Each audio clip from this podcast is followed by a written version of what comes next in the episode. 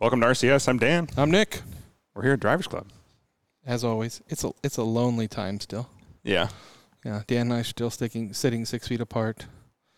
We face the opposite direction. You know, it's it's, it's the way we're doing it. It's been like every weather today. Um, monsoon, Yeah. flood warnings, sunshine, beautiful sunset. I uh, I mean, I, I think I'd still rather be in Hawaii right now, but uh, it was it was a nice day today. I As long as your car didn't wash away. I have friends over there and friends going over there. Our designer, Jeremy Salvo Designs, who did our RCS rebranding think going back to Hawaii. Yeah, well, I mean, she's Hawaiian, so. Yes, I understand Yeah. that, but yeah, she's going home. But whatever. Right. Yeah. Yeah. So I'm still jealous, though. Yeah. I'm like, I want to go play in water that isn't frigid. apparently, the uh, hoops you have to jump through to go to Hawaii right now. I've are heard that. Pretty, and like you're checking in daily and all kinds of fun stuff. So, yep. I mean, I'm sure it's worth it once you get there. So, Yeah. Anyway. Uh, yeah. What's been new, man? uh, not much. I'm officially on the search for uh, a monkey. Yeah. Um, kind of uh, everything kind of fell into order. So, which is funny because if you've been if you listen to the show long enough, Dan has talked about his his history of working in the in the automotive industry and working in motorcycle industry and the fact that motorcycle shops across the nation are closed Sunday and Monday. And as car guys and things like that, when you get something in your mind, you're like, I want this to happen now. And Saturday night, I decided, okay, it's now time to take the jump and let's let's, let's, Get go this find monkey. yeah, and I'm thinking, oh, great. Sunday morning, I'll get up, I'll, I'll go a couple places, see what I can do, get it all locked down, have it in the garage by Sunday. That's that didn't happen. So, um, hopefully, by the time this comes out, I'll, I'll have it all figured out. But uh, I, I reached out to a bunch of dealerships, uh, and I think I'm gonna. I don't know. I don't know what I'll end up with. It'll be interesting. I think it's. I'm. It's gonna. I'm gonna get what they have. So. Yeah. I might end up with ABS, which I don't know if that's a good thing or not. Uh, it is. If you if you're not used to riding with it, it's kind of a little weird at That's it. first. That's it. I'm but not used to riding. It's nice. It Yeah. actually works really well on motorcycles, and it does take up a little extra room under the seat. Not that you'll use under the seat storage that much, but But as a big Yeah. guy on a really small bike, do I really need a better braking system? I was watching a video. One guy he was like, "He's like, yeah, I'm I'm well over 300 pounds," and I'm like, "Dude, get a big bike." yeah, not, that, not that I'm that far off of that, but still, jeez. that's a lot So- for a 125cc Yeah. c any bike. And he was upgrading to the uh, external reservoir rear shocks, like, and, and and watching him bounce up and down on it, I was like, I was like, I don't know if that's enough for you. Like, I'm laughing because I will definitely have as much in mods as I do in the cost of the bike for sure. Oh yeah, I mean, but I, that's I diverted my energy from going to okay, I'll get the bike, but now I need to figure out all the mods, and it's starting to it's it, it's adding up. Skid plate very rack, oh, front God, and rear yeah. suspension, intake, ECUs, chain and sprockets. exhaust. and then if, if you're our guest David, it's headlight, custom fabrication, and uh, dual overhead cam kit, and I want a new tack. The, one, Yeah. the new t- if you can get them. I don't Yeah. think they come out, but uh, there's all. This is just this is a kidney candy store. Like I mean, the amount of th- the amount of money I've spent on on accessories for the things I have, everything from you know accessories for firearms to cars and things like that. So 180 cc big bore kit. Why not? that's tempting. I know but, it is because um, it's really usable power on one of those. Yeah, I just don't know. Like, do you think we could do that? Um, I, mean, I don't see why not. It's not like it's any special tools. If, it breaks, who cares, right?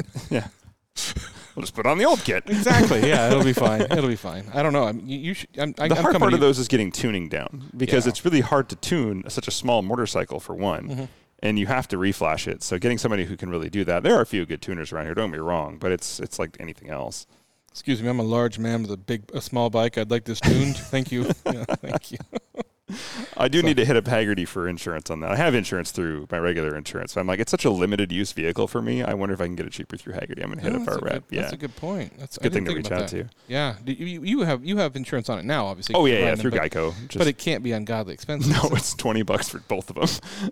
A month. yeah, Oh, okay. That's for pretty- both bikes. Oh, two, 200 or 10 bucks a month. Okay. I got a group discount now. Yeah, okay. but I'm, I'm, I have Geico too, so I'm wondering if I can add on to my policy and then knock my. Uh, Yeah, it gave me multi- down, yeah. multiple use, Yeah. uh, multi vehicle discount. It actually reduced the policy on the Raptor for having the two monkeys enough that it's not even costing me anything really. they're like, you'll drive your Raptor less and not run things over, so it'll be fine. Yeah. Yeah. I was looking at, looking at the R8. It's still only going to cost me like ninety bucks a month for that too. I, the advantage of getting older, boys. Just put it under her name. She's got to be a better driver than both of us. So Maybe. I'm hoping. Yeah. So what's new with you? Oh, not much. Went and played in the snow a little bit. Um, I guess that was the weekend before. What have I done? I the the, the days there are no weekends anymore. There's just You had a busy week. work and less work. Yeah, you had you had a big work week. I know that. So that was uh, a lot going on in the world. But I did uh, some killer hiking. My legs still hurt. Uh, it's been good for me, but that's about it. I had found a, a window in or in the weather and went up and did uh, Tiger Mountain for a lot of miles, which was not, not for some, but for me. And so, was it like four in, four out kind of thing? yeah, Yeah. it's just roundabout way. It's fun almost though. eight miles. Yeah, almost. I didn't have my tracker on, so I don't know exactly how many miles it was. I had to go by the map. So Stop taking hiking advice from that person. I know. I'm not even going to give her uh, recognition because she tried to kill you again. So yeah, you, It's she knows good who she for is. me. Yeah, Yeah, and then uh, I cleaned up the Raptor after our Avance off road day, which uh, I don't actually like. Right now, I'm not really like cleaning it, cleaning it. I just went to the car wash and sprayed it off, and then uh, you know, thank God I have enough ceramic on there from Griot's, yeah. so it doesn't make it too hard. But it, it does need a wash now. I'm I'm pretty sure that when I, last time I washed it with the the grill stuff, it was way too cold, and so Yeah, it, it, it did its job uh, enough for the road trip down. But now my car's filthy again, so I gotta I gotta take some time, like we talked about, and do it at the right temperature and get it done right. yep. So Our friends at Park Place offered 50% off for participants of that event, so Mm. I'm, I'm probably just gonna take the Raptor there and have them do it because it's not that bad. So Yeah. I'm just like, yeah, just let them man, take it. You weren't even. I mean, you didn't even drive it that much, but just coming in out of that parking lot was. Was, that's the funny part. It's just in and out of the parking lot. It was dirty enough that it needed a full wash. There were some live entertainment people there this weekend. I was really surprised. That side by side, you that guy was had the he had the tunes rocking. Uh, Yeah. and the guy that we gave the prize to that had a fully modified and and this is a weird thing to say Audi A3 diesel that had fully customized long travel suspension. Yeah.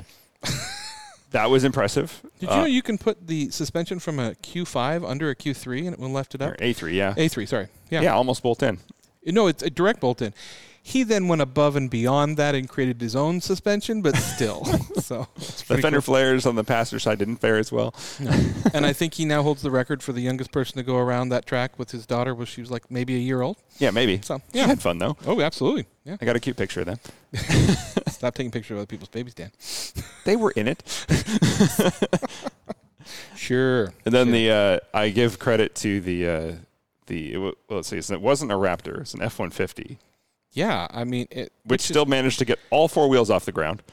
they were having they were having fun. I, I did not know and that and that again. That's a stock Ford color. I did not know that's a really it Beautiful look- color. It Yeah, looks like it's beautiful a wrap. It's just this most unique bright blue. So yeah, I like that truck.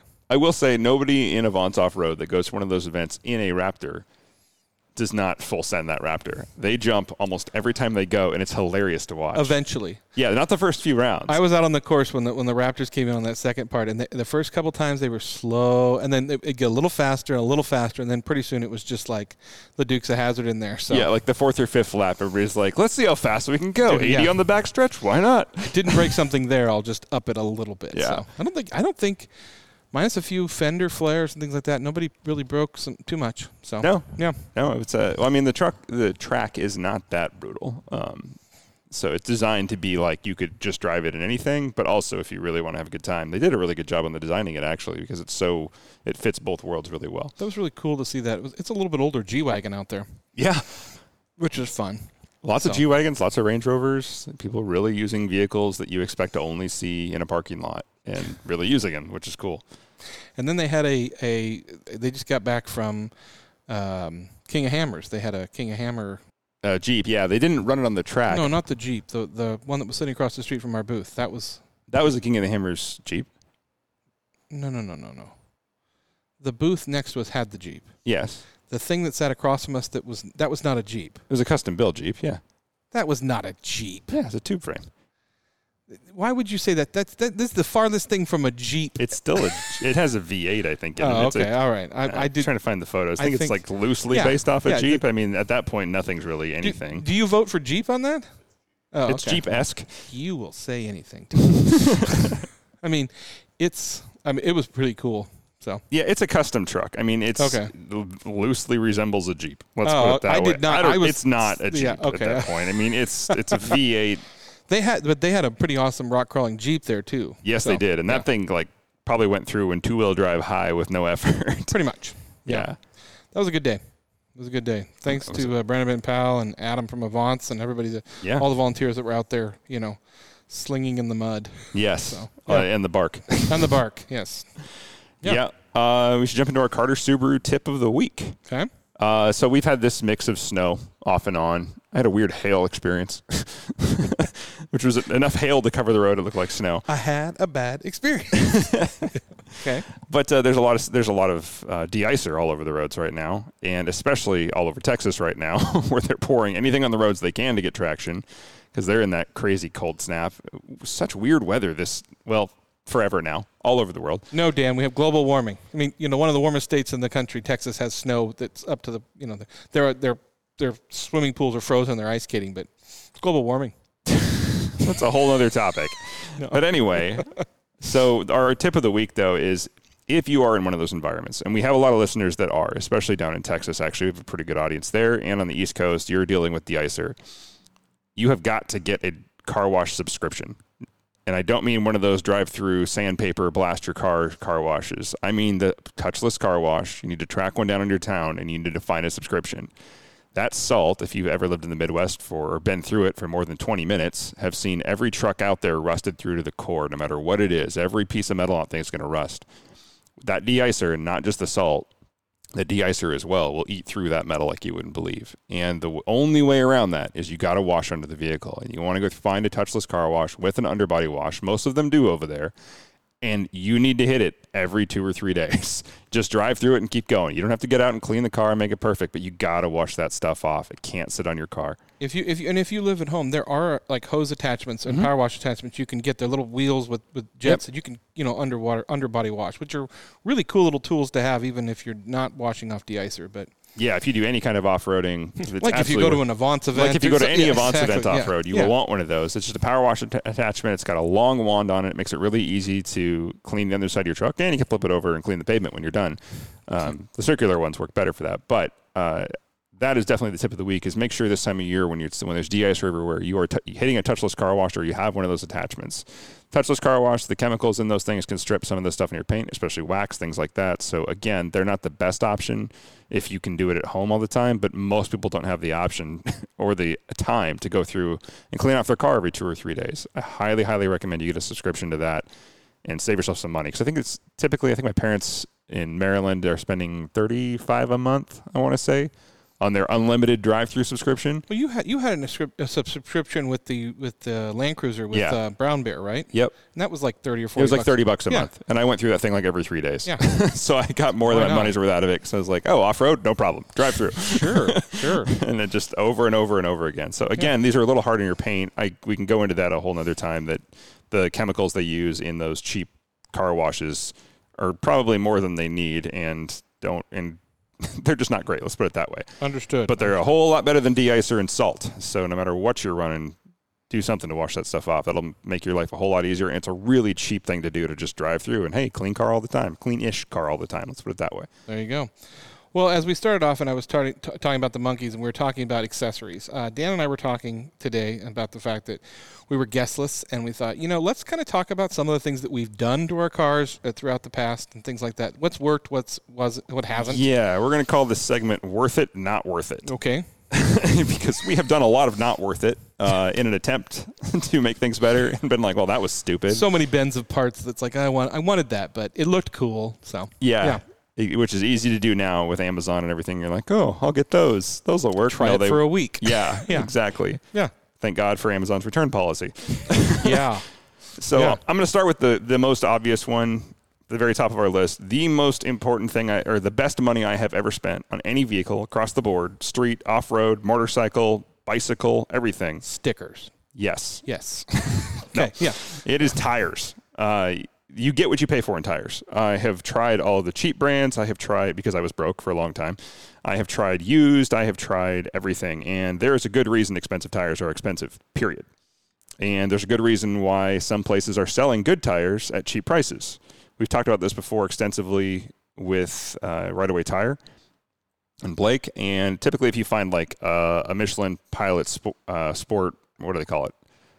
Super uh, Sport. Yeah, the fours, the brand new ones, the Sport 4Ss, I think they're on now. Okay. If you find those dirt cheap, it's probably because they're really old and they've been sitting on a shelf for three years and they're hard as a rock and they're halfway through their shelf life. If and if you don't know what we're talking about, go back find Blake's last episode, and he will talk about the the coating on the side of the tire. On a tire can be brand new and it sits on the shelf for so long, it's worthless. Yeah, we had a previous guest who had a car which had almost brand new Pirelli P zeros on it with like 500 miles on them, Almost. Yeah. almost that were cracked to the core and falling apart because the car never saw the time on the road and they were like 12 years old, so they were hard as a rock. So But they're brand new, Dan. They're brand new Brand though. new. Only 500 miles on them. Yeah. Yeah. So keep that in mind too. Is that time does destroy rubber, uh, whether that be suspension bushings or anything else, but especially tires. So worth it. Tires. That's where it's worth spending the money. I think that's the most important part on your car above all else because it's the part holding you on the road. Okay. So um, opposite of that, I was going to say, let's go for a not worth it. Right. not worth it right off the bat. Stainless brake lines. Okay. I've talked about that a lot on this show. Uh, very, very little use case for stainless brake lines are actually worth it. Um, custom custom suspension applications. Um, if you do a lot of gravel or off road, but that old brake line swelling that we used to talk about or they used to market a lot doesn't actually happen anymore in new brake lines. Period. Uh, it just doesn't. You're far better off spending that money on fresh brake brake fluid every year. What came on the Vette? Did they did it come with steel lines or what was on? Came with half steel. half Yeah. steel. That's it. Okay. Yeah. Yeah. And so on my old Vette, I did them. Noticed no difference whatsoever. I don't. I have honestly never noticed that on any motorcycle I've ever had, and I've done it because they look cool on motorcycles. That's the only reason I've ever done it. That's it. But if you think you're getting some magic brake performance upgrade by changing your brake lines, spoiler alert, you're not at There- all. And and I want to say this: there are a lot of things on this worth on this list. We'll say worth it is is aesthetically pleasing. Yes. So yeah. Yeah, and that's Yeah. really a big thing here. Worth it aesthetically, not worth it at all performance wise. So the performance claims they claim from stainless brake lines on a modern vehicle, it's real, real clear on that. On an old vehicle, there's a very different story there because you have very different compounds. You don't have Kevlar in your lines, things like that, where they don't expand under heat. Totally worth it. But there's a reason the factory, you know, McLaren 765 doesn't come with full stainless lines. One, it doesn't need it. Two, DOT. You can still make a DOT stainless line for the record. There's plenty of DOT stainless lines, but it's completely unnecessary. And it usually adds a little bit of weight. Not much, but a tiny, tiny bit. Like I said, if you're in a heavy gravel situation, you do a lot of gravel roads. Alaska, you want to think up there, Northwest Territory, uh, Northern Canada, where you're getting a lot of that road rash on the inside of your wheel wells and on your brake lines. That actually does have a purpose. But stainless lines, even when they're coated, typically wear out faster. The coatings wear off them. They will not wear through because they have some armor. But that wearing of that silicone protective coating can rub against your suspension components and cause chafing on the suspension itself. And it's not really going to cause any failures, but just so you know, you're not really getting an advantage there. Okay.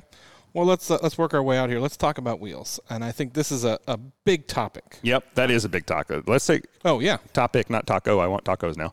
But let's take our first break, and I'll be right back. We spend an average of 8 hours and 41 minutes a day facing screens laptops, smartphones, tablets, even digital refrigerators. But what are we really connected to? Isn't it time you connected to something greater? Sometimes the best way to connect is to disconnect.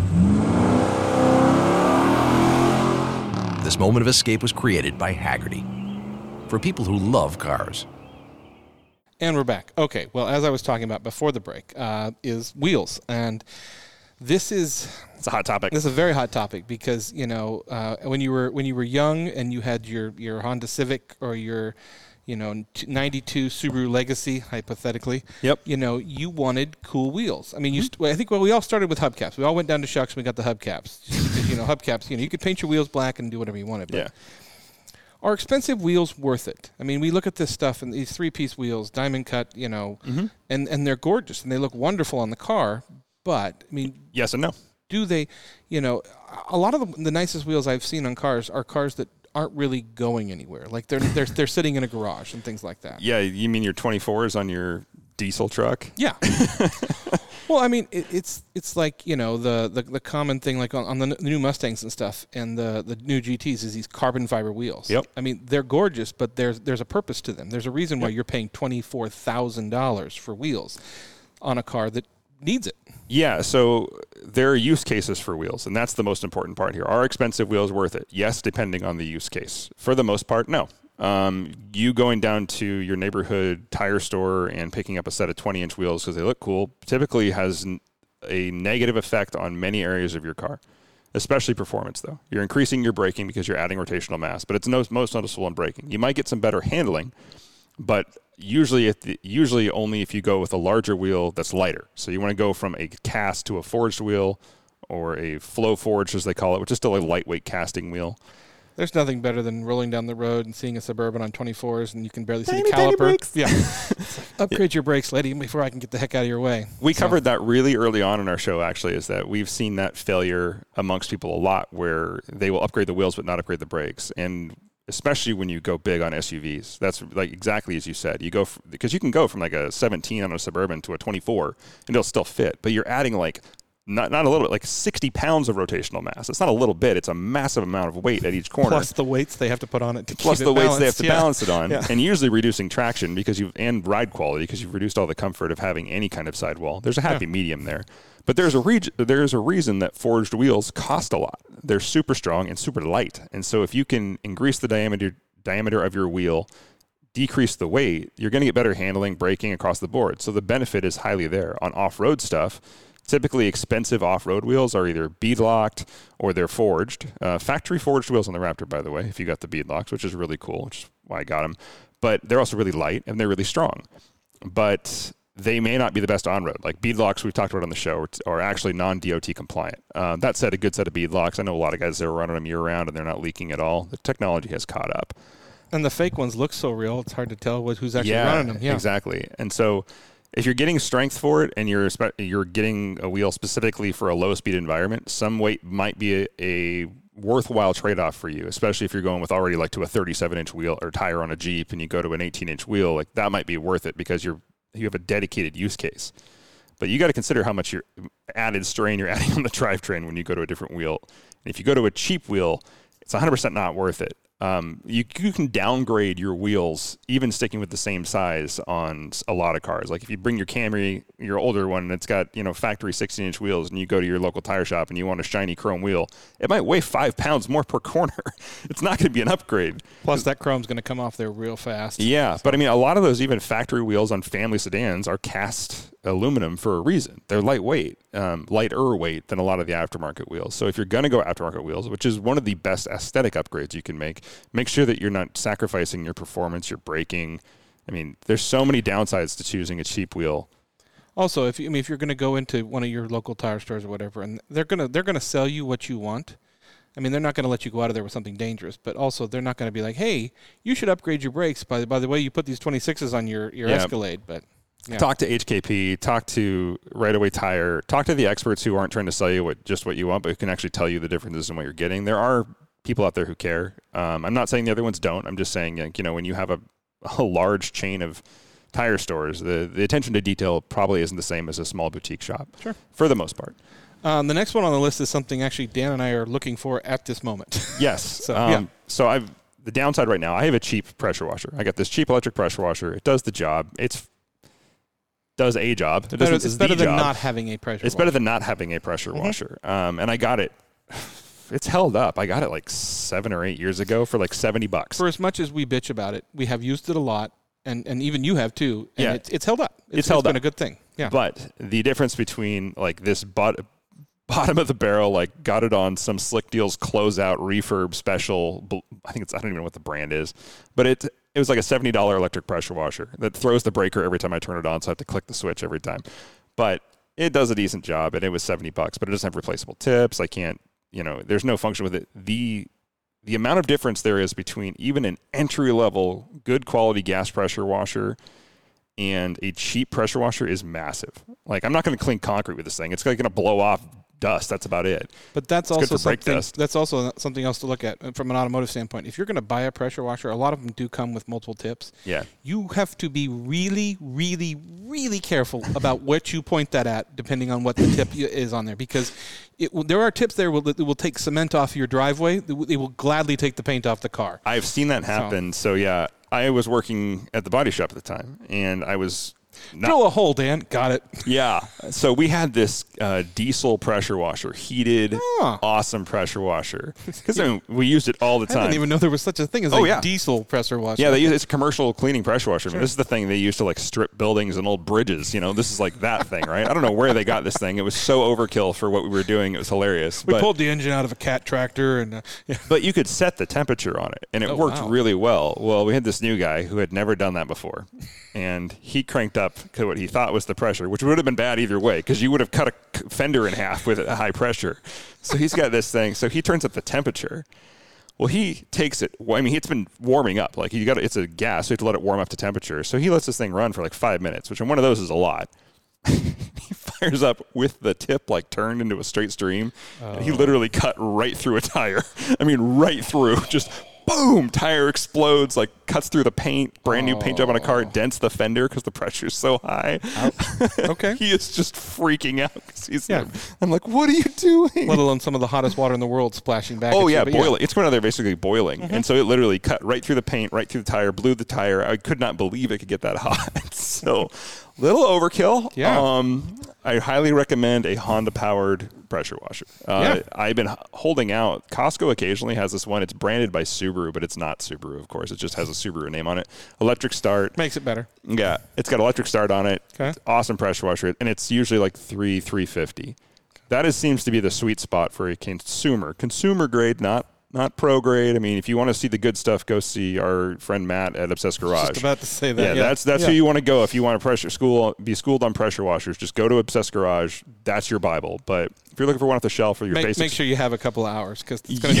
yes, He's going to explain it to you better than we can. But yeah, Yeah, but so- if you're if you're looking for a pro one, go see him. If you're looking for just I just want to clean my driveway and spray my dirty car occasionally, I, Costco's got a great one and a great return policy. now this is something you put on the list that, for not worth it that I didn't even know existed. A battery operated pressure washer. Yeah, and so there there's I forget Worx W R W O R X I think it is. You've probably seen them at Orange brand. They're orange batteries and stuff. They do a lot of tool stuff, and I got one of these try out basically. Uh, it was a gift to try out, which was good. It was Amazon, thank God.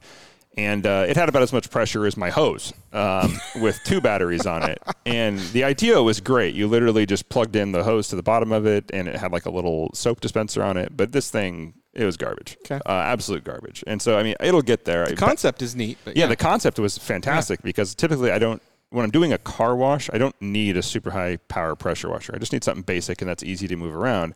Didn't work at all. Okay. I mean, it did not clean wheels, did not really do anything. So Uh, maybe one- next time, guys. One thing I did want to add to the, to, and I know I brought up the battery thing, uh, the high the high quality pressure washer. A lot of these ones now have nozzles at the end that you can angle 90 degrees. Yeah. which is really nice when you're trying to get inner fender wells and things like that. Yeah. so yeah, So yeah, not worth it. Battery operated pressure washer wands. They're coming up on the market. Maybe in five or six years we'll see some good ones that'll do the job, much like we do with tools now. Like a T- Tesla will come out with one. yeah, Fine. yeah. Tesla make us a pressure washer. Just got to wash in the sun. Yeah, Speaking of monsoon season and water, uh, yeah. Our next one is should be obvious, and we've talked about this at length in the show before, so on our winter episode actually. And that's good wiper blades. Uh, so there is a sweet spot for those as well, and there's been a lot of research on this, thank God. Um, so the Bosch icons, there's a couple of different Bosch ones, but the icon blades are pretty much the sweet spot across the board for having the most consistent good reviews over time. There are some slightly better ones, like the Rain-X brand, are pretty good. I was going to say Rain-X is good. I, you're better to get rain, the Rain-X stuff that goes into your washer fluid than the Rain-X blades, I think. But they're still good blades. Yeah. Yeah, and so good wiper blades do matter. Here we have, I'm going to say this again. We talked about this uh, before, but we have a really crappy mix of road conditions, and that is we have constant wet with constant dirt. Yeah. So everything runs onto the roads from the hills here, and so we get this weird sandblasting effect. And if you don't replace your wiper blades often enough, what you will do is etch the shape of those wiper blades right into your windshield, and it won't take much. I actually end up replacing mine twice a year because it's so cheap to do. It's just cheap insurance for keeping things clean. Well, and I was going to say this, and it's something that I didn't realize, but like when I got my Subaru and I got the, I bought the warranty and built it into the price. Most warranties these days include wiper blades. Audi Care does, And, yeah. and if you're in the dealership, ask them because, like, they, they asked Carter asked me, they're like, "Do you want new blades?" And I'm like, "Uh, yeah." I didn't even know. He's like, "Well, yeah, it's part of your package." I'm like, Yep. Okay. So I every time I go in there, I'm like, I would like some blades, please. so Yeah, so service, yeah. Porsche's extended warranty covers that. The Porsche Care, Audi Care. Um, I know, yeah, Subaru does. There's quite a few plans that actually do cover wiper blades, and importantly, uh, the factory blades for a lot of cars are not off the shelf shape. They're made for that car, which is especially in mass produced vehicles. So, like the Audi, the S4 I had had actually Audi brand blades. They were made by Bosch, but they are not off the shelf blades. Uh, and I compared them side by side, just kind of to check, and they're not. They are specific to that, and they weren't even any, any more money. They were the exact same price if I bought them off the shelf. And a lot of times, and this is another thing that can add to the wear of them. I've noticed is a lot of cars have heated wiper blades, and the- blade's not actually heated, but there, there's stock. an element in there. But that Yeah. element can, well, it sits there and heats it, can deteriorate the rubber eventually. So just watch it. Yeah, UV, if you live in a really hot environment, UV is actually what kills wiper blades more than anything else. So if you've been sitting in the sun, you can usually see them like back wipers. You see this a lot. They start falling apart off the back of the car. That's usually because back windows are tinted, so they are heat more. They hold more heat, Uh, okay. so that will destroy wiper blades. But um, a few recent tests I came across, uh, Project Farm, one of my favorite YouTube channels, did a really, really extensive one-year test on wiper blades, which was actually really cool to see. The, one of the worst ones in the test was the PIAA silicone wiper blades. Remember PIAA lights? Mm-hmm. Yeah, well, those are garbage too. We'll get to that. But the the silicone wiper blades actually fared some of the worst in the test. Okay. They were they the silicone is great for like the month you have them, and then it dries and cracks. They're just too soft. It doesn't hold up to the sand that you get on the road. So if you have a perfect place where you have no sand and it's just water all the time, maybe if you live in a rainforest, commute in a rainforest on paved roads, maybe. So if you have anything in sil- anything silicone, keep it out of the sun, Pretty much. or it'll crack. Yeah. Okay. That's good to know. Yeah. Anyway, so yeah, those the paying more didn't get you more though, and paying less didn't either. So the sweet spot tends to be about that twenty dollar price range. Uh, also, some of the worst in the test were the Goodyear brand at Costco. Those are garbage, and same with the Michelin ones as well. Actually, Half the time, those ones at Costco, like I've looked at the books, and they're they're they only make so many, so they're they're generic. Like, like yeah, they're very generic. Yeah. They have like a thousand attachments. Yeah, yeah. yeah. yeah. You open the box and you get like a Yeah. Use spare clip parts bin. seven, half of clip seven, and yeah. Yeah, thanks for all the plastic. Mm-hmm. Uh, let's see here. How about? Uh, I think the next worth it is is high quality floor mats, and I cannot say anything better about them. Like you went out and bought, you bought WeatherTech, right? No, actually, No. I didn't. Um, I actually got Husky. I Husky, usually get. WeatherTech. Yeah. Um, and just based on some reviews on the F 150 forum, it was the way they covered underneath the gas pedal, which is a really important part. That's usually what I'm paying for. It's the only thing I really care about is because factory.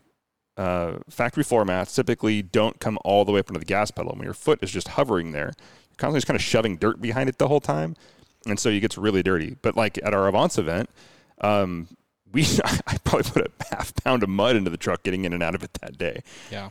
And so it's one of the first things I do, but not just on my trucks. I did it on the Porsche. I did it on the Corvette, everything, just because it's so much easier to clean them. And I swap them out depending on the season. And I mean, uh, having uh, you know, crummy season mats, like even you can have even for your luxury cars. Like the Maserati's got them. Yeah. You can, you know, Porsche's got them. You, it's really easy to do. Um, Husky's great. Obviously, WeatherTech. WeatherTech does a good job of scanning. I mean, they really, you know, they put it in all their commercials, but they really scan the interior of the car and make sure that it form fits. So that's because you don't want something moving around under your foot. So Yeah, exactly. But uh, a good set of floor mats will save you a lot in cleaning as well. Yeah. And cleaning bills and a lot of wear, actually. Mine actually covers my dead pedal. Which is nice because then I'm not wearing down that. You know that section. Mm-hmm. You put your left foot over the dead pedal, you're just packing dirt into the bottom of it off your heel. you, like, you're practically standing on it when you're mad. Yeah. Yeah, exactly. And so, yeah, spend. I think I spent fifty bucks on mine. Uh, no, no, I spent. The, I got the whole set because I got the front and rear and that giant runner. That's that's actually one of the main reasons I got it in my truck. The factory rear runner was pretty large because it has that huge open floor. But the Husky one goes all the way into the front seats, all the way into the back seats, all the way to the bin. So like you can throw a dog back there, for example, and it's not going to get fur all over the floor. Yeah. Yeah. I mean, it's it's important. I mean, do your research depending on where you want it to cover. You know, you know, you're, the more it covers, you're going to pay a little bit more. But with the higher quality rubber in there, you're, it'll protect a lot more. Yep. Yeah. Uh, next one I had, speaking of after removing those floor mats, is spend the money for a high shol- high quality shop vac. Um, Yeah. and the numbers don't tell the whole game. So you could get a six horsepower on paper shop vac that may not do as good a job as a four and a half. Uh, look for reviews. There's the name brands typically do tend to do better. Actually, uh, I have looked at the ones that look really close, and Dewalt across the board typically has really good reviews and lives up to its claims. You can occasionally get them at Costco. Um, but you will find so many uses for that stupid thing, and a good shop vac is like a 15 year investment for 200 bucks, 300 bucks. It's not like you're going to use it for a year and toss it. Like I still, I gave away this little shop vac I had had for 18 years. It was a shop vac brand, like a little tiny one I got, I think when I was 18 or 19 from my parents. I finally was just like, this thing's never going to die. Like, I don't use it I anymore. want something new. I just want something bigger, and I wanted something with more power. But it was a perfect little quick shot vac, and I have the I have the small uh, Dyson handheld for the quick jobs. I love the Dyson handhelds for the small, Yeah. for getting between the seats and stuff. Yeah. Yeah, it's good for those tight spaces without having to lug the giant uh, hose around. But uh, also, there's a couple companies out there you can find. Uh, they're called hose socks, and they're nice, soft socks that go over the, the hose on your shop vac. So when you drag it across the interior, you're not scuffing that door sill. Highly recommend that as well. But a cheap vac, a cheap shop vac, well, doesn't suck, and that's the problem. They typically they dust up really quick. They don't have a lot of capacity, and they just don't have the power to keep up. And half the time they blow it out the other end. And Yeah. look f- and always look for one that, that has a wet capacity as well that you could go in and you need if you need to suck up water. Yeah, which even if you don't, um, that's great for cleaning. Like uh, if you're cleaning seatbelts, one of the tricks is to make sure one, make sure the nozzle on your shop vac isn't all scuffed up. But you typically spray some cleaner on there, even a, a solution of uh, laundry laundry cleaner and water. Let it soak into the pull the pull the seatbelt out, clamp it, and then you can just basically spray that on, let it let it soak in, and then use the shop vac to suck it out, and that'll pull all the dirt out of it.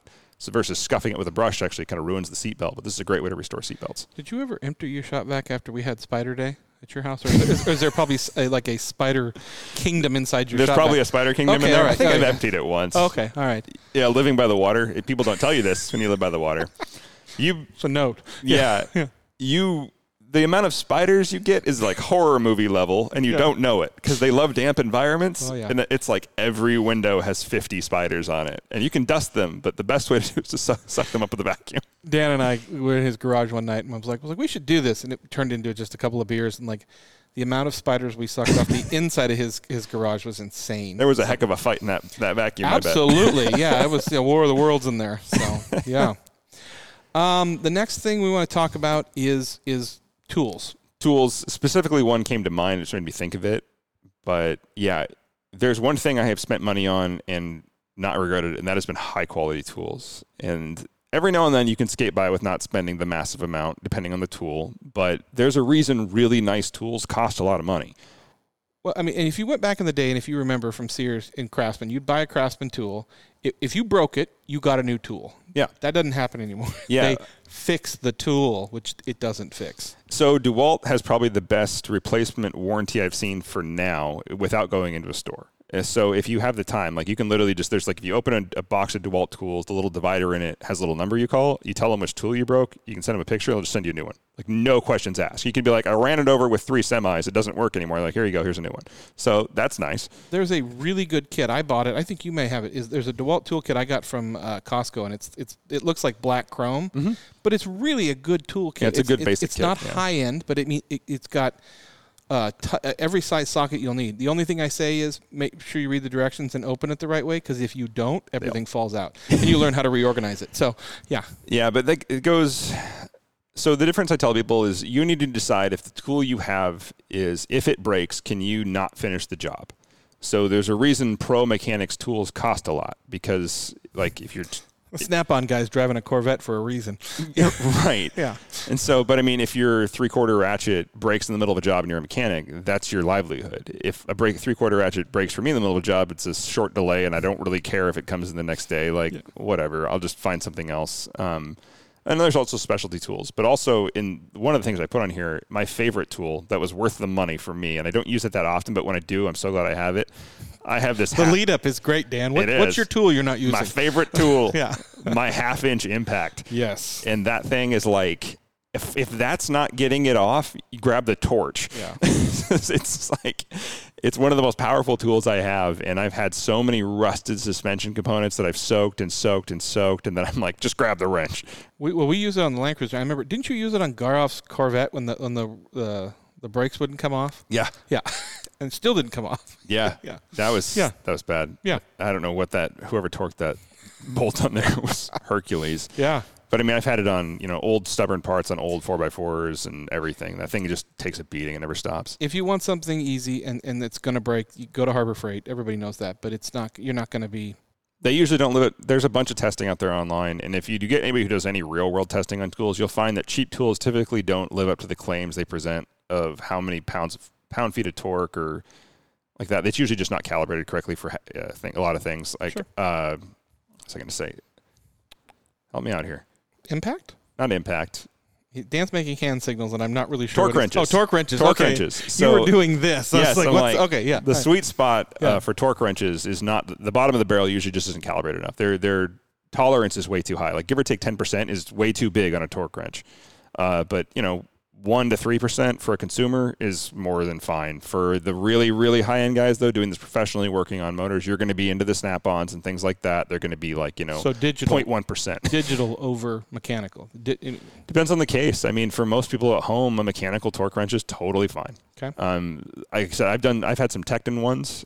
I still do, and I've checked them with a digital torque adapter to see where they're at, and they've been spot on. So I can't complain. the The one thing I will say with cheaper torque wrenches is they're they're less tolerant to being not being reset. So typically, when you store a torque wrench, you have to dial it back down to zero. So if you leave a torque wrench at 95 foot pounds, it will come out of tolerance faster. So just keep a pro tip for cheaper torque wrenches. Like I said, I've been really happy with the Tekton ones for the money, but I am a home user. If you're a pro, you want the best out there, you're going to spend the money on the Snap-on, and it's going to be worth it. yeah, Snap-on guy come to you though. That's true. Yeah. yeah. So yeah. I was I was watching some video. Guy comes home. and She's like, "Is that a new Snap-on jacket?" And he's like, "Yeah." And she's like, "What'd that cost?" He's like, "About thirty-two thousand. She's like, "What?" He's like, "Well, it came with a tool set and a toolbox." so yeah. Well, the next not worth it is one I shall talk about because I'm guilty of this. This is a um, an aesthetics is these Rotopax. Um, if you know my car for a long time, I had Rotopax on the top of the Subaru. They aesthetically looked fabulous. I never once put fuel in them. like I intended to, but every chip I took was like, I mean, I, I'd think, oh, I need this fuel, and I'd fill up the Subaru, and by the time the trek was done, I'd have a half a tank still, and I'm like, well, I don't need to put fuel in there yet. But um, Rotopack is a great is a great It's a uh, great product. great product. Um, they make great medical kits. They great make great water kits. Yeah. The fuel packs. I mean, I will tell you this: like They're awesome. I got I got the abused fuel packs, basically where there was a fault in them, which is probably one of the reasons subconsciously I never put fuel in it. but um, there was really nothing wrong with them. The one problem I had with that more than anything was that the locks they use tend to get water in them and they rust. Other than that, which makes it really hard to get off the car, by the way. Um, they're aesthetically pleasing. There are better ways to. That's the thing I've noticed with a lot of overlanding stuff Yeah. is a lot of people will spend a lot for something they never use. Yeah. When I'm like, okay, the one time I don't need to carry extra fuel, I'm going to grab the Walmart fuel can and toss it when I'm done because Yeah. it's going to do the job for that one trip I take this year. Rotopax, and then the other thing I see all the time with Overland is those those backpacks that go over people's rear rear spire tires, and it's like, well, I keep. Uh, what do you keep in there? I mean, It's technically like it's, just a trash bag. it's a trash bag. It's not secure. Um, you can cut through it. So Those yeah. are handy for when you're frequently removing recovery equipment. So you can your kinetic rope, uh, you just toss them in and out real Yeah. quick. I have a truck bed, so it doesn't really matter that much. But it's not really a Rotopack thing. Rotopack's actually a great product and a great use case if you need it. But in general, there's a lot of tools and a lot of add-on accessories where you're just like, this really has no real value to most people. put a, to put a single Rotopack tank, like a two and a half gallon tank, on your car. It's probably going to cost you 150 to 200 dollars. right. That's just for the tank and the mount and the and the bolts you're going to need to get, and then you're going to cut them down, and then they're going to be too short. You have to buy. This is hypothetical, of course. Uh, you know, you have to buy new bolts. Um, uh, so uh, go to go to Walmart, buy a fuel tank, throw it out at the end. Um, it just makes more sense. so yeah, there is an opposite side of the argument. And one of the things I have found that almost everybody should look into if you are in the situation where you need to carry extra fuel all the time, and you this is a you're going to do this a lot. It's worth it to get the money for the expanded fuel tank. There's a lot of companies offer them, and it's not a cheap solution. Don't get me wrong; you're going to be into it one, two thousand bucks. But if you go from a 20 gallon capacity like the Land Cruiser had, and that thing got feet to the gallon, and you go to the 40 gallon capacity, you've doubled your your range. You've got added basically an armored fuel uh, system to it, and the chances of you ever needing fuel are slim to none. yeah. So and these things are built for these cruisers that are going across Australia that where they may not come back. yeah, Yeah. I'm just saying, but, but like you said, you look into it. You're into like one roto pack. You're into about 200 bucks. Mm-hmm. Um, that's not bad. That's that's not a huge investment for something that sits nice and flush and has a specific use case, and it's a nice piece of equipment. But if this is your regular thing and you're putting money into it, I can't stress enough how nice it is to have a 35, almost 35 gallon tank on the Raptor. I have a 450 mile range. It's I can't think of a trip where I would need more fuel unless maybe, maybe going to Alaska. Did you see that Jeep that was on the Avance uh, off-road thing? And he had old school fuel cans like right in front of the driver doors, bolted Yeah. to the fenders. I was like, yeah, that's cool. That's cool. Yeah. yeah. So We're just saying nothing against Rotopack. They make a fantastic they're, product. they're wonderful. Uh, But like I, when I bought those, I was 100 percent sure I was going to use them all the time. There was never like the guy that bought it bought it from me. He's like, he's like, these have never been used. And I'm like, no. He's like, they never put fuel in them. I said, no. Well, why not? I just ironically was a Jeep guy, so hopefully he's using them more than I have. So yeah, Uh, the next one we've been using a lot of. I, these have paid for themselves a 100 times over. okay. Cheap radios. Uh, 100% worth it. Um, these so there's it's also worth it for expensive radios, but they just have different use cases. And for I Di- It's a distance thing more than anything. yeah, so th- it's a little bit of distance though. It's not like you know a cell phone versus a radio. It's like one's a half mile more and one's that's it. Um, typically, the terrain is your biggest factor in a handheld radio and your antenna. So there's many times I've held the thing out the window and been like, oh, there it is. But for most of us, just doing basic off-roading or even our even our rallies, that's where we wish we had a little bit better ones. But like I said, I got I have 13 Baofeng radios right now, and I paid less than $500 for all 13 with charging and extended antennas. Less than 500. One good Motorola radio, one good one is five to $600. So for most people, uh, those handheld radios, which I hand out like candy when we go anywhere, even in large groups, I'm like, don't worry, I'll bring all of them in a bag. I hand them out. There you go. If one breaks, whatever. They gave me a discount when I ordered 10 of like 20%. It wasn't a little bit. It was like a massive discount. And they don't, they have squelch issues and little things like that. And we all know it. There's some channel issues with some of the cheaper ones, but other than that, Yeah, but I mean, for just your basic, like I'm going to go out with my buddies and go for a drive, especially especially off roading. But even for our four or five person rallies, these things are are cheap enough that I just don't care about if one breaks and one bad Motorola, even though it is a superior radio. Period. I don't think we've had any break, have we? No, I've had Yeah, clips so- break. yeah. like I'm I'm like, who cares? I can replace that for nothing. So They are. I mean, with the extended antennas, which is I love that we have. It's a little awkward when it's in the car because it's in it's in your cup holder and the, the antenna's kind of whipping around in the car. But other than that, yeah. yeah, cheap radios. And you can great. get the you can get the lapel mics and things like that too. So Yeah, one thing that does not work great is those crappy ass FRS radios that you get from Walmart or whatever. They're fine if you can see the person in front of you. Uh, that's about it. I get you got to get the GI Joe wrist ones. They probably those when I was work kid. better. Yeah, those are great. Or the Knight Rider ones. Yeah. yeah, and so, FRS radios are great for hiking if you're with a buddy or if you're like line of sight. Yeah. Um, but we get easily quadruple, five times the range out of our, our basic Baofengs. The, the UV5R is still around. I have the sixes, but anyway. I highly recommend the extra 50, 60 bucks. Like I said, you buy them in bulk, you hand them out. If you've got a club, you get massive discounts if you just email and ask. Um, you can get Amazon service for them. I mean, just make sure you don't get the. There's a couple of. They're so generic. There's actually knockoffs of the knockoffs. So I recommend buying from a reputable seller. Double knockoff. I know. Yeah. Okay. The light turns on knockoff. Yeah, That's all it right, does. Exactly. Yeah. So worth it. Expensive radios, especially in racing, uh, especially in professional situations, absolutely worth it. But also worth it with the cheap ones. The cheap Baofengs actually do a pretty good job, and Figure out what you're going to use it for. Yeah, but even the thirty-five dollar UV5R is a great radio for thirty-five bucks. It's far superior to the And you can use cheap radios at the track because you most of the time you're within sight of the car that you're. Yeah. Go. So as long as you as long as you're set up to run, you're fine. Yeah. What do we have next? Well, let's talk about something that's that everybody has in their car, and we talk. Hmm, we're, we're, we're going to bring it together between like quality phone mounts, GPS mounts, um, all kinds of things. And Dan, you've you've done a ton of it. Like the one the one you love is the had like the, 20. The what is it? Tram or Scosche. Scosche. Um, probably one of the most powerful magnets that, that you can get for phone mounts and, and GPS mounts, and basically it will work with any mag- magnetic plate on the back of a phone. Yeah. GPS. So. I figured out a little trick with these, though. It's not aesthetically pleasing. Okay, so phones with wireless charging. Sorry, this is going to block them. This includes the iPhone 12 and every other device with uh, wireless charging. But I have found it worth it because most vehicles don't have wireless CarPlay yet. So for now, I might change it up. But the if you put the magnetic plate on the outside of your phone, uh, outside of the case, I recommend it on the case. That will hold it enough, even in pretty extreme off-roading. Like I have rallied in the Raptor with this thing on the dash, and it doesn't go anywhere. So uh, that that alone is great, and it's super simple to just take it in and off. And often when we're off-roading, we're uh, hopping in and out of our vehicles, so I'm grabbing my phone and taking it with me 50 times during a single trip. That's what I'm looking forward to wireless CarPlay because unplugging the every Yep. time Apple CarPlay, especially in the Subarus, is very uh, it's grouchy when you unplug and plug and the car's running and things like that. So Yeah, Android Auto is as well. Yeah. None of them are perfect, but uh, yeah, I have found that it's worth it to get the extra mount if you are riding motorcycles, if you are riding or doing serious off road. I mean, the hardcore stuff like jumping, things like that, side by sides, which you're going to get your phone filthy by the way if you do that. So get an OtterBox or something, a full coverage case. Quad lock mounts are awesome. RAM mounts are both they're awesome as well. Uh, I like the quad lock because it's a simple one hand operation on and off once you figure it out.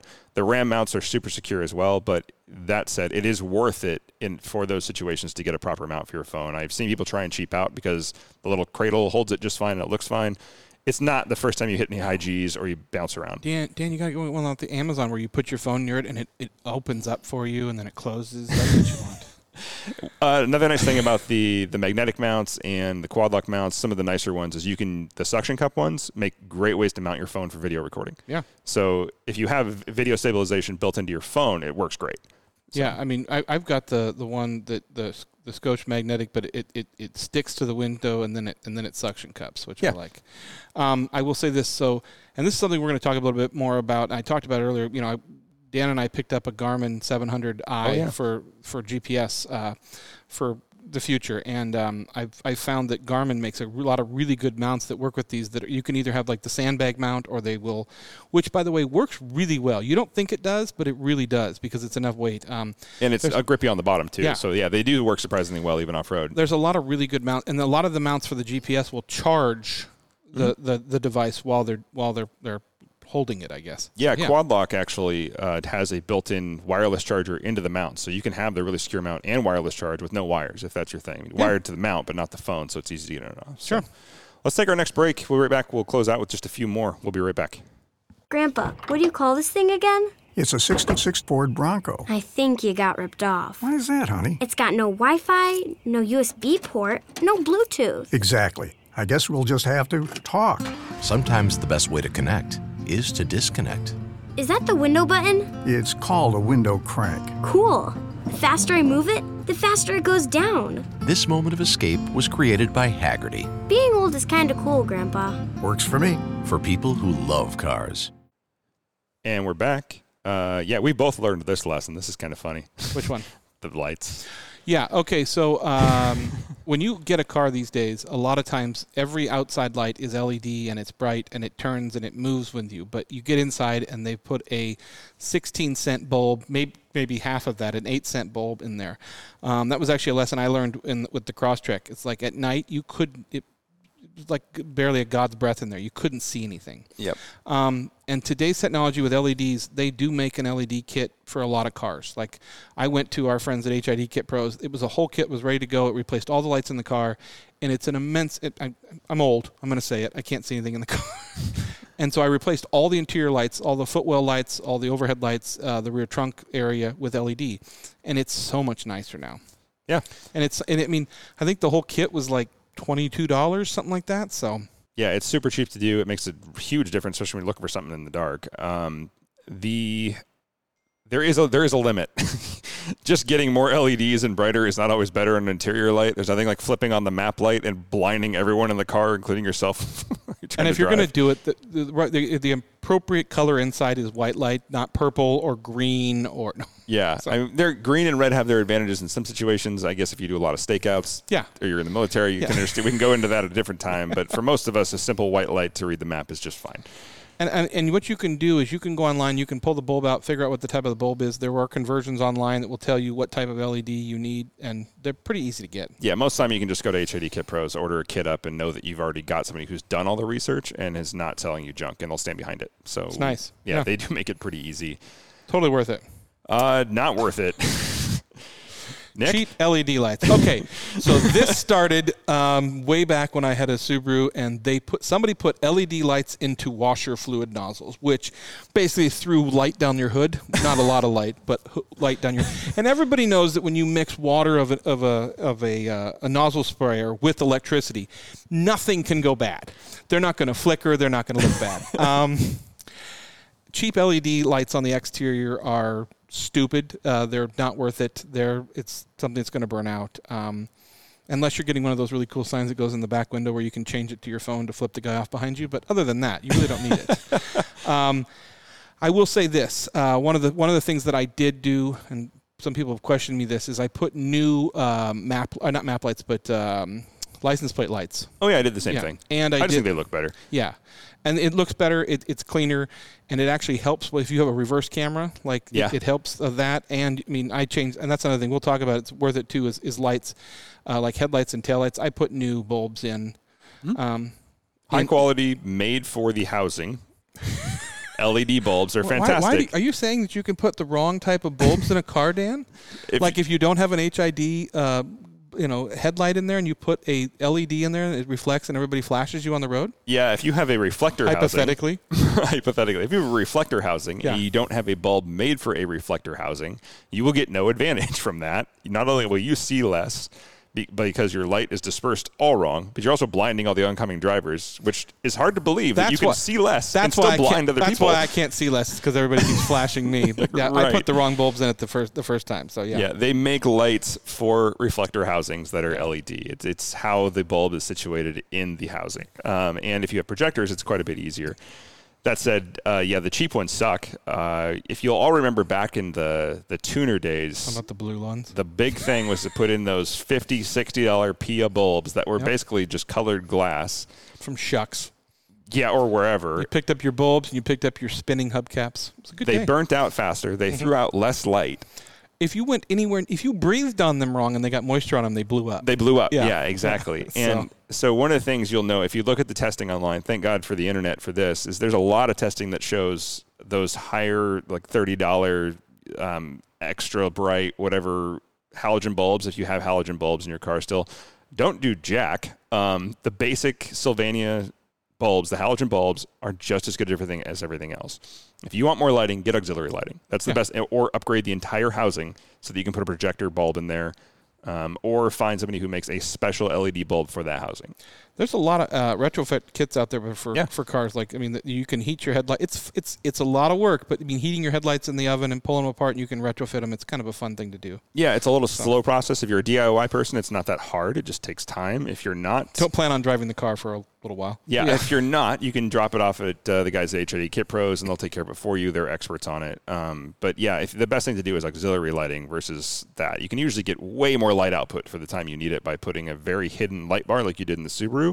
Those are absolutely worth it. Um, and as far we can get into forever on whether light bars are worth it. I've seen rigids fogged up to hell and back and, useless, and you know Nilight knockoff Amazons for not- forty bucks to do the job. They're not indestructible. I No. mean, it's you know, I'm actually surprised the one that's in my bumper, and it's really in there. But I'm surprised I haven't broken something with the, the front end being dragged over things.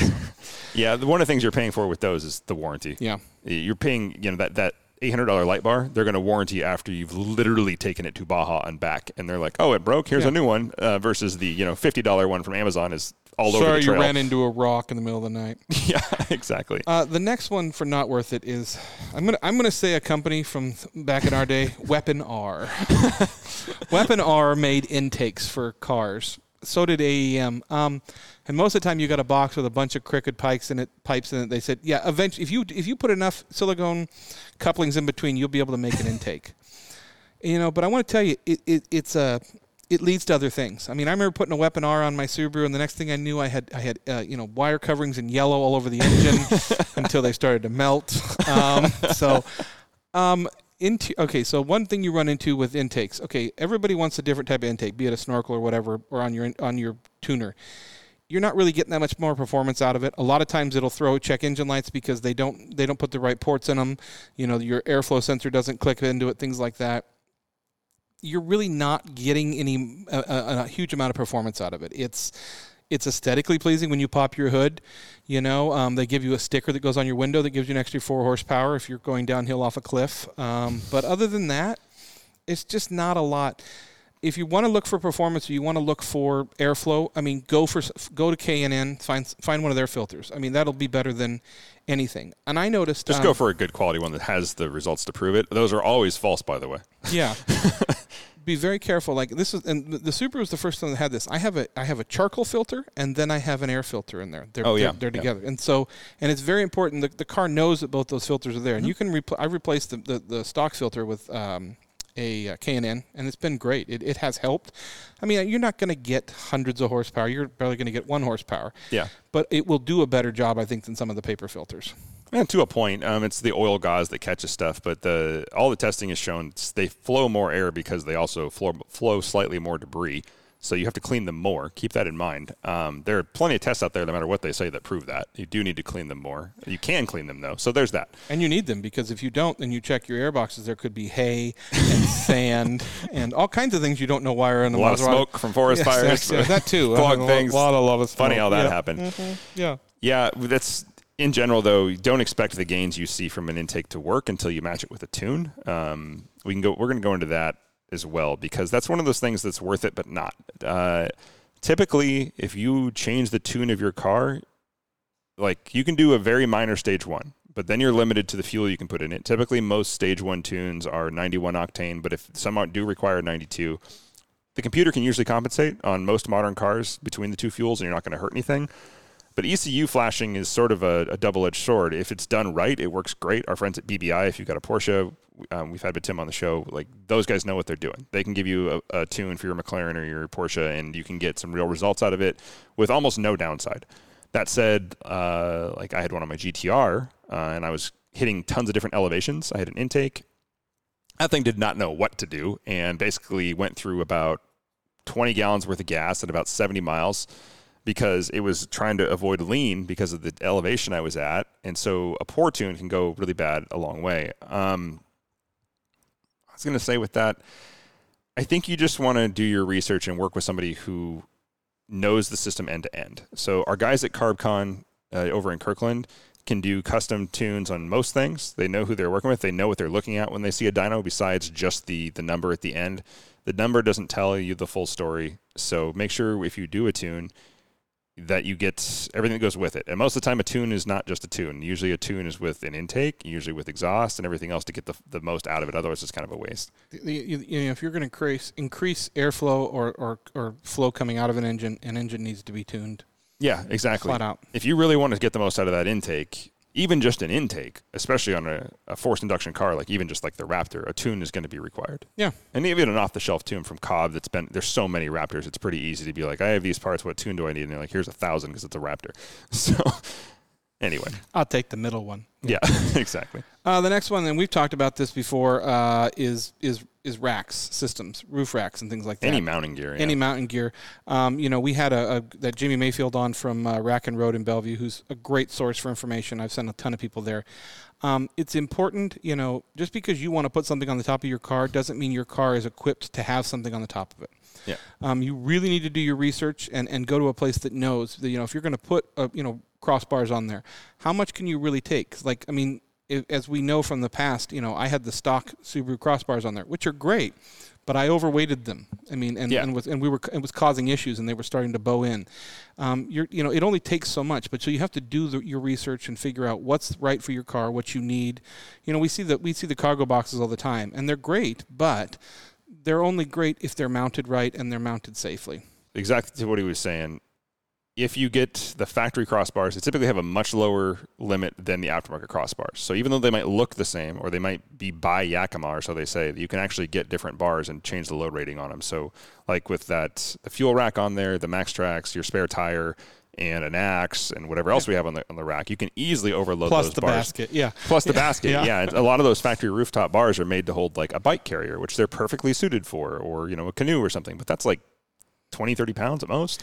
You can, I mean, and, and you got to think it's not just the weight of it on top of the car; it's the weight at speed. The, the wind's pushing back on something, and you mm-hmm. can you can really damage the mounting points in the car, which can cause leaking in your headliner, which can cause whole, all kinds of problems. So, you really have to do your research on this. I mean, I know there's a lot of time, you know, and and know that you can do all your research. Like I said, we did all the research on that Yakima rack that I had on the car, and there was just it was too much noise, and it didn't work on the Subaru. As much as Yakima wanted to sell it, it just didn't work. So you, you're going to learn. It's you know there's trial and error. So, Yep. Yeah. Speaking of also worth it, uh, that would be Avance. Oh yes, definitely worth it. That's the end of our list. Good it, transition, Dan. But it has Yes. been worth it to be an Avance member where you would get your free uh, Griot's pack, which has all the basics you need for detailing your car, which is worth the membership alone. Uh, like we said, it's guaranteed to be more than the $100 in product So do that. No, it is. Yeah, most Uh, definitely. and if you need more, you can go to griotsgarage.com and put in RCS10 and get 10% off your order. And uh, their next event for Avance is coming up. I don't have anything on the calendar until the 20th, actually. March 20th, that is. We did all the fun stuff. So the next one is another Avance off road event. I keep thinking that's a long way away, and then I'm realizing it's already the 22nd of February or something like that. So yeah, Yeah, by the time this comes, yeah, it'll be Yeah. less than a month away by the time this comes Yeah. out. Again, that'll sell out. They always do. You should go do that. It's a ton of fun. uh, if you've if you haven't seen the videos posted, you see some pretty interesting rigs there. I've been challenged by several people there, so I might actually have to bring the Subaru out again and, and get it dirty. Same here. It, t- it took a ton of time to get it clean, but it's it's still it's it's Yeah. time, yeah, Yeah. to run the Raptor run the Subaru one more time. I think. Yep. So- I'll let you go in front of me in case I get stuck, and you can pull me out. it's just easier that way. Yeah, Yeah, that's turning into quite the swamp. Unless we get some kind of weird dry spell, it's going to be even more interesting next time. it's still going to be mulch. Yeah, It's so Uh, still a great course. So, and I mean, uh, it's it. They're working on mapping it now too. So it's going to yeah, be yeah. So the guys at Onyx Off Road, uh, yeah, they called it. What did they call that one? The Griot's Car Wash, the We- we- massive we- water pit. We had Griot's Car Wash. We had Avance Mountain. We had a, some other things that we had to change the name of just because at the time something? I don't yeah, know. Satan's uh, rear rear exit. Uh, yeah, so it was uh, it was good, but uh, yeah, it was a lot of fun. Um, and I there will be more and more events as things get uh, start getting going and the driving season starts. So I've heard, uh, uh, uh, I heard a rumor that driving season opening day is May first. It's a rumor. It's a rumor. Who knows? We'll report more on that. Well, well, we, who we knows know more, what day that is? I mean, it's whenever. I, I feel like driving season for us is, is January first. Anytime we can get in the car and get, especially after last year. So, yeah, no kidding. but I mean, it's looking good. I think we'll be able to take mass off by the year twenty twenty eight. So we'll be good. Yeah, or whenever the world ends. Yeah. Uh, okay, 2022. Uh, so yeah. Well, well again, um, if you want to know about anything we talked about here or know more about it, uh, that that's repetitive, but um, you can email us. You can you know you can I'll give I'll put Dan's phone number up. You can find most of my phone numbers in any good bathroom. Uh, give us a call. Uh, we'll talk to you. So Is it in the Mountside Tavern yet? mostly, uh, it's, it's been it's been in the tavern longer than I've been there. So yeah. to be fair, David's been going in there and drawing over it to make sure that people actually know the number. So Oh, it's good. Nice Yeah. of him. Yeah. Yeah. All right. Well, for this episode of Rain City Supercars, I'm Nick. I'm Dan, and don't just get there. Enjoy the drive.